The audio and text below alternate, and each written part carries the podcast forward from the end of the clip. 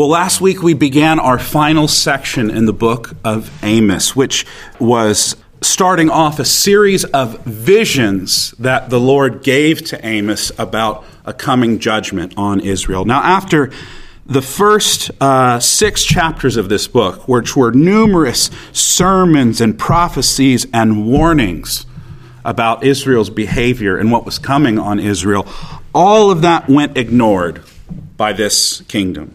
And so God is finally fed up. And so he began showing Amos these visions of Israel's future destruction by the way of these catastrophic events and disasters. And while Amos was also himself hostile to the culture of Israel and all its greed and depravity and violence, even he began to weep in horror as God showed him these first two visions of what Israel deserved, which were a plague of locusts and a fire that was so hot it would burn up the sea just like it would the land. But in both cases, Amos tearfully begs God, like Moses did for Israel, begs God to relent from bringing disaster on this people, a people who so obviously needed to be judged. And here's the amazing thing God, without hesitation, said, This judgment will not happen.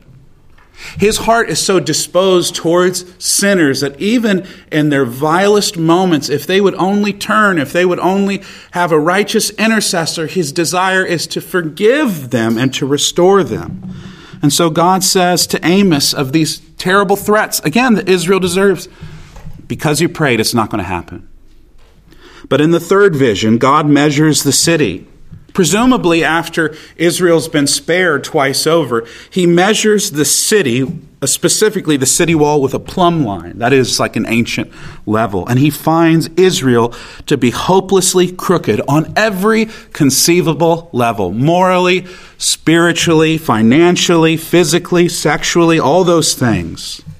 Now, after these close calls, that Israel's had after these brushes with judgment, you think that Israel might wise up and listen to God through his prophet Amos. But how does chapter 7 end?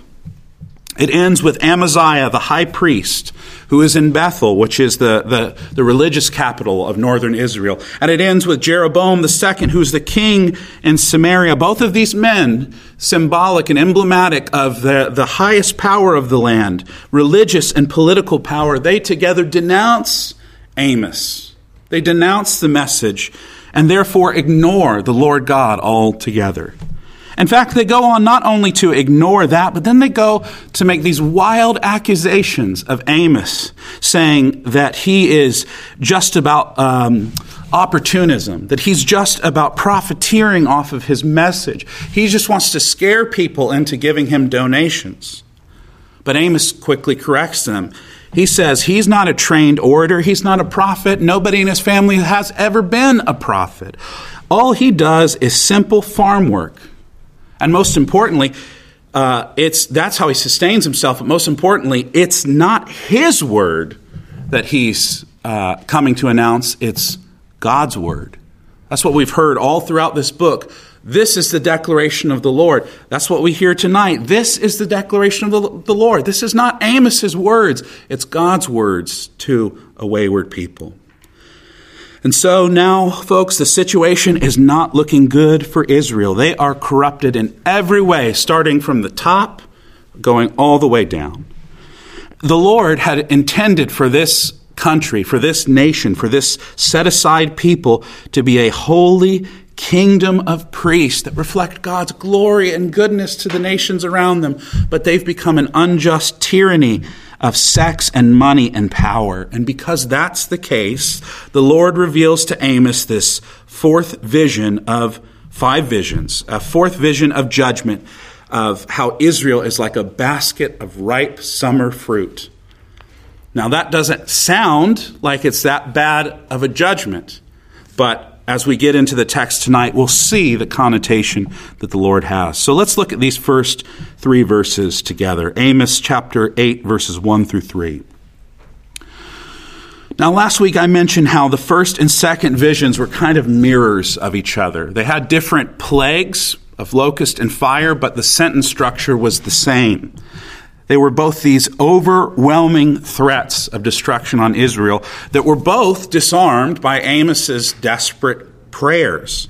Now, this week we see um, uh, in, in, in the vision number four a mirror image of, of the third vision. So, just like the first two mirrored each other, so do these second two mirror each other. And both include these things God showing Amos a symbol asking Amos if he understands what he, he sees, Amos confirming that he does, and then God interpreting what that means for Israel. So, for instance, in the third vision, God shows Amos a plumb line, which is a, it's just an ancient level where you would have a weighted thing and a string attached to it for you to check if something was um, level vertically. So, God, he sees in this vision, is dangling this atop from a city wall and tells Amos how it reveals this crooked wall, how Israel doesn't measure up, so to speak. They're, just as their walls are crooked, so are their hearts crooked. That's the point of the third vision. And now in this fourth vision, God shows Amos another common object in Israel. He shows them a basket of ripe summer fruit. And he asks Amos, Do you see what this is? Amos says, Yes, Lord, it's a basket, basket of, of ripe summer fruit. And then he replies to Amos, he says, Yes, that's it. He says, and this means the end has come for my people, Israel. Now, here is where we have to rely on the wisdom of people that understand the original language better than us because there's some kind of terrifying wordplay going on here. The Hebrew word for ripe and summer and end are all connected. They share all the same letters. And so the wordplay, the idea that's being communicated here is God is saying, just like it is the end of summer and that has come, so has the end of Israel's life come. Both the fruit of judgment, both the fruit and the judgment, rather, are ripe for the picking. That's the idea that Amos is, is hearing here. So, whereas the first two visions, Amos was able to see a terrible thing was waiting on Israel, and he was able to desperately, tearfully pray, God, don't let it be so, to avert those things. Now, in these third and fourth visions, God says he will not be deterred. These things are going to happen no matter what. God is going to bring justice on these evil people. And the third vision, God said, the temples of Israel will be deserted. The king will be destroyed by a sword. And now, he says uh, that idolatry, their idolatry will become weeping until all that's left of Israel is dead bodies left there in silence. Now, Amaziah, the high priest, and Jeroboam the king might have thought previously in the last passage they could rebuke Amos away, but all this causes Amos to do is double down on God's oracle, on God's declaration. Israel is going to be destroyed. They're going to be destroyed so thoroughly that the last thing you hear in the land of Israel is a shattering scream and a gasp of horror before all things go silent and the whole land is covered with bloated, rotting corpses of unrepentant idolaters. This is the stuff that the horror movie makers couldn't come up with. The most terrifying image you can imagine. The bad fruit of Israel is going to be stomped into the ground beyond recognition till it's just a bunch of dead mush at the feet of a holy God. This is the end of Israel. And so from here in verses 4 through 14, Amos makes, wants to make so certain these people understand why this judgment is coming. They have a short memory. They're like us in that way, that they uh, have a very short term historical memory. Even if the high priest and king wanted to plug their ears Amos is not about to be silenced. And so in verses 4 through 6, he reveals why the Lord is doing this. It's because these people, especially the king and the priesthood, in other words, the most important nobles of society, how they are guilty of things like greed and extortion and economic oppression. God essentially says, Listen up, those of you who love to trample on the needy and, and, uh, and, and send away the poor of the land, only asking when the new moon and the Sabbath, in other words, asking when worship is over so you can get back to the marketplace. So you can go back to overcharging people for using uh, uh, unbalanced scales to rob people. The kind of spirit that says, we'll take all their money, we'll sell these people into debt slavery over some missed payment on sandals. And, and when they're starving, we'll sell them chaff back to them to eat. Not wheat, we'll sell them the chaff. God is so outraged, Christian, by this kind of thinking and living that he is about to unleash all sorts of cosmological terrors on Israel that should make our hair stand on end. Christians, we need to pay serious and close attention to this idea that comes all throughout the Bible as Christians, especially us that live in this very blessed and wealthy nation. So often the church can end up with dollar signs in its eyes before the cross of Jesus Christ in its eyes. We get lured into the godless thinking of the world that what's really important is money and power and influence and infrastructure. But all over the scriptures, Old Testament and New, God roars against this kind of greed. Isaiah in his first chapter denounces Israel like Amos did for their over the top worship. Their, their national cathedral was beautiful. It had all the art and gold, and they sang all the beautiful songs, the best choir in all the Middle East, and, and yet they neglected the widows and the orphans and the foreigners, and God was about to send them into desolation for that. As I read this morning, James, the brother of our Lord, says true religion is not the pomposity, it's not the pomp and circumstance of wearing flowing dresses with gold threads and having big, uh, uh, uh, big choirs and, and, and, and programs. And it's not that. It's, it is loving the same people that we sent money to today the orphans, the widows, the people that can't take care of themselves, the people that society thinks are just worthless. That's what true religion is to look after those people in the name of Jesus Christ alone. While James also warns the rich later in that chapter, they will howl in misery because just like the kings and the priests of ancient Israel, they underpay or altogether rob the servants that they hire to do all their work. Now, I don't want to scare anybody, but we're only about a month away from Christmas. So start your shopping now, folks. It's a terrifying thought. But our passage tonight got me thinking about a well known Christmas story. I'm sure we all know. If, if, I, if I had to give a pop quiz right now, I'm sure everybody could ace telling the major plot points of Charles Dickens' A Christmas Carol from the, I think, 1860s, 1865, something like that. A little short novella he wrote. You know, it's one of the most retold stories in the, in the Western world, I'm sure. And so I'm not going to rehash it, but you know that the main character is a greedy, stingy, and as Charles Dickens so eloquently wrote, covetous old sinner named Ebenezer Scrooge. Now he is, he is 19th century, he's Victorian London's cruelest moneylender because he has more money than he knows what to do with. But he wouldn't give a coin to a beggar if he you know, he, if his life depended on it.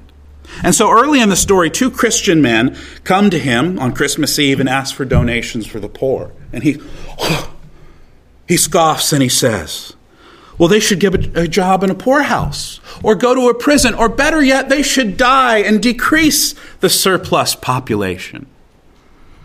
It's truly cruel stuff. And I've always been struck by what happens just a few hours later in that story. Scrooge is getting ready to go to bed on Christmas Eve, and the ghost of his old partner, Jacob Marley, appears to him and warns him if he doesn't repent of his ways, he will be damned for all eternity. And what's extra terrifying about that scene is that Marley is wrapped in all these heavy chains that are attached to the money boxes he hoarded all throughout life. And Scrooge tries to comfort him by saying, Oh, but you are a brilliant businessman. And maybe you remember this line. I think it's powerful. Marley screams back at him, Mankind was my business. Common welfare was my business. Charity, mercy, forbearance, benevolence, those were all my business. Folks, I think Jacob Marley picks up on what Amos says pretty clearly here. The business of God's people is not money or stuff or power, it is the salvation of souls and care for the image bearers of God. That's why the church exists to give glory to Jesus and to love those whom he loves. That's where our concern should lie. And, folks, that is Christianity 101. I'm going to read for you a couple quotes from church history, and I want you to figure out if you, if you know who said it. So I'm going to read four quotes. Tell me if you think you know who said it.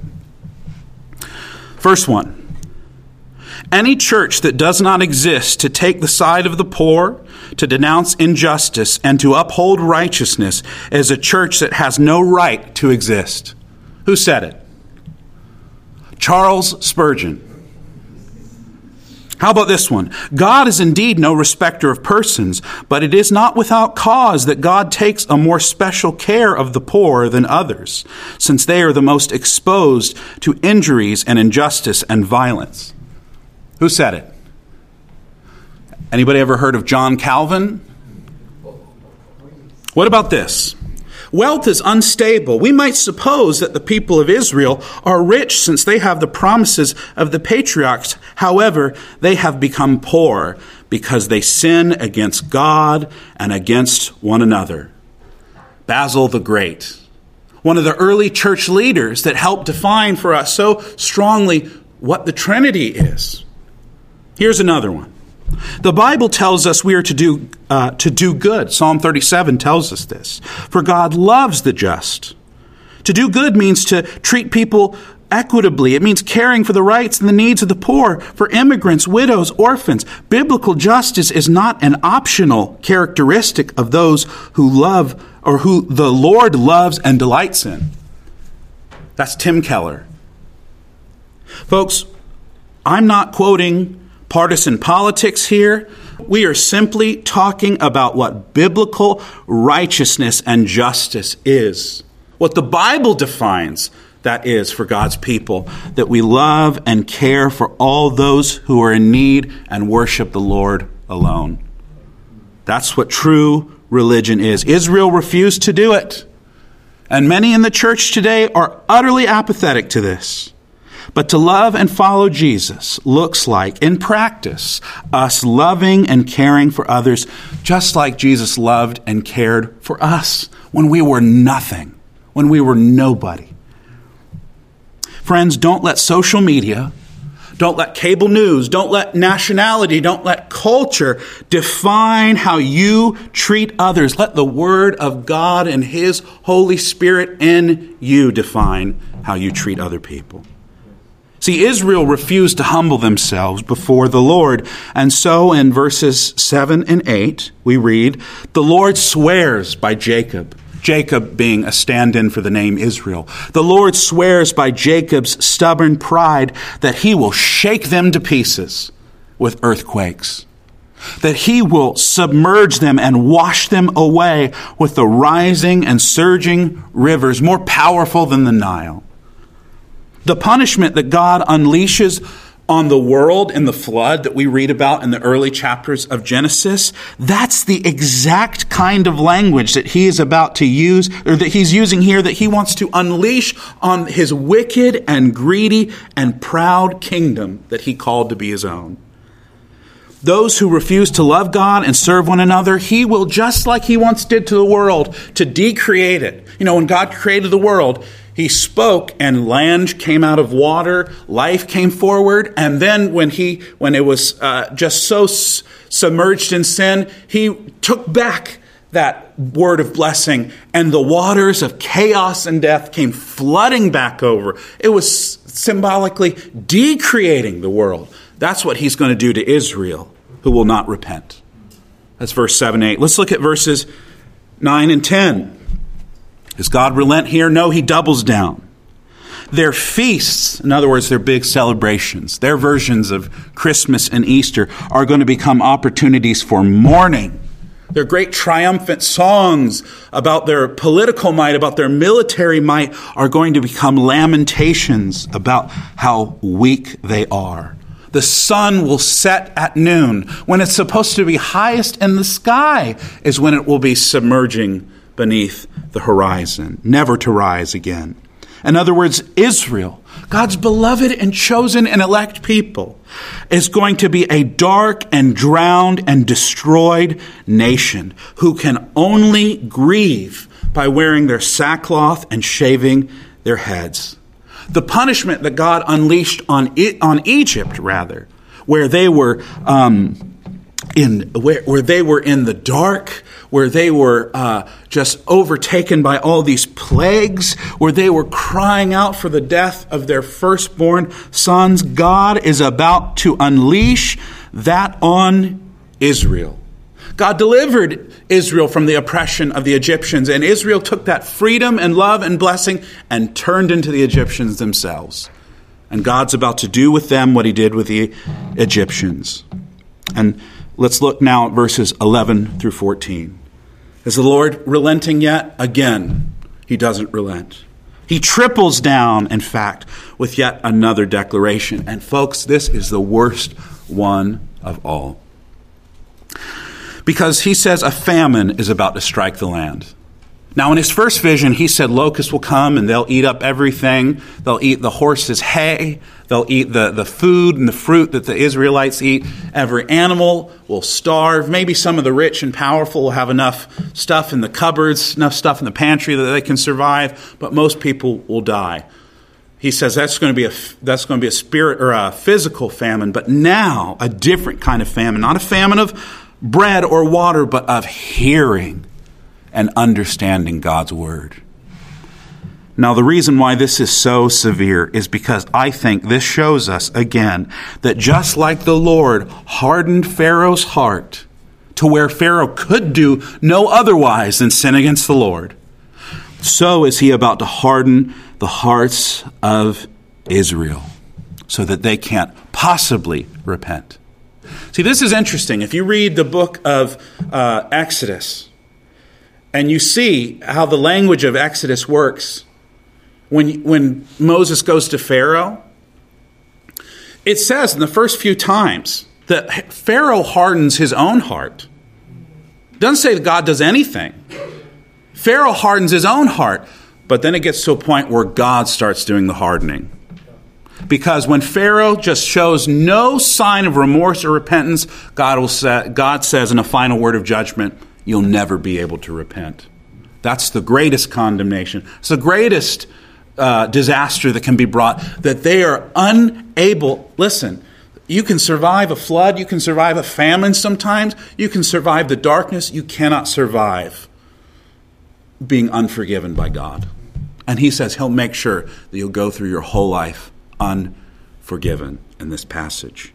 Just like Pharaoh's heart was hardened by uh, the Lord, so he couldn't hear the word through Moses, now the people of Israel will have their hearts so hardened that they will not be able to hear the word of Amos. And this is scary, folks. Verse 12 says they will travel to the ends of the world. They'll go from sea to shining sea. They'll go from the north to the east to the south, the west. They'll go all over the globe looking for the wisdom and word of the Lord they once took for granted, and they will not find it. And verse 13 says, The young and powerful and beautiful women and men, in other words, the people that we prize so much, the celebrities, the ones that are in all the, the cool superhero movies and have tons of money and influence and go speak before Congress and the United Nations, they will be the same people that go looking for a drop of wisdom and, and die and faint in the wilderness. Nobody will escape this judgment. They'll be just like the rich man in Luke's Gospel in chapter 16, who dies and goes to hell.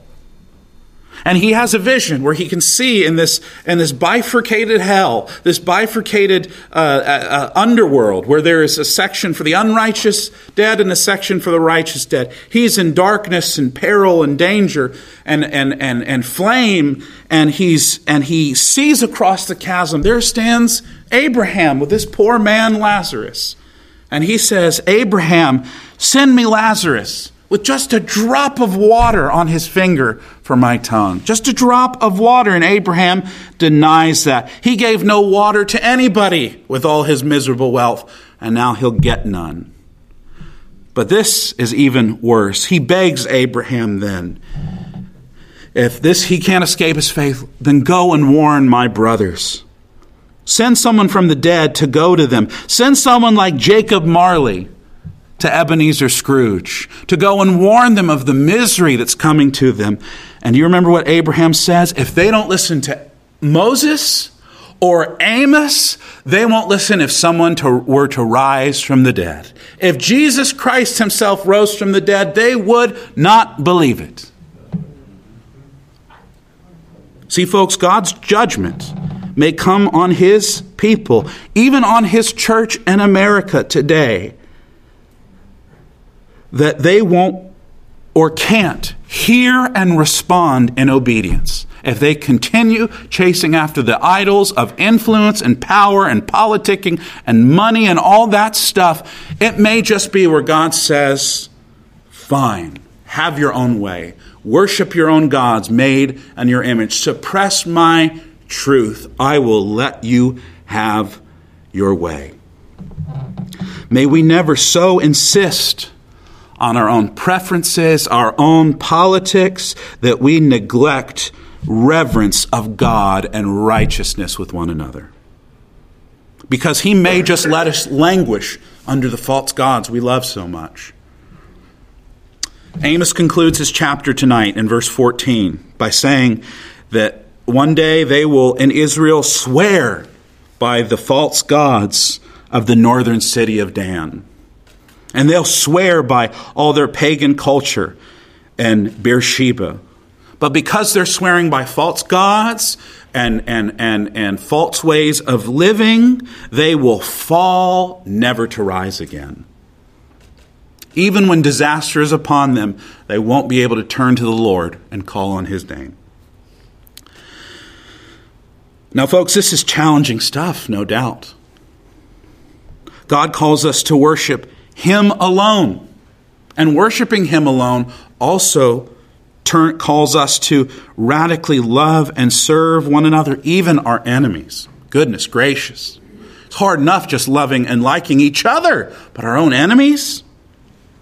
Worship and serving only ourselves, we see from Amos, as well through all the scriptures, leads not only to physical death, it leads to spiritual death too.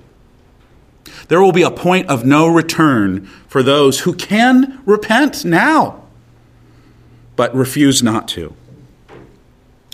We need to be careful, church, especially as a church in a very prosperous time in human history and in a very pos- prosperous place, that we don't let pride and our church traditions and our cultural heritage or any of our business practices think that we are untouchable before God. Israel found out just how touchable they were.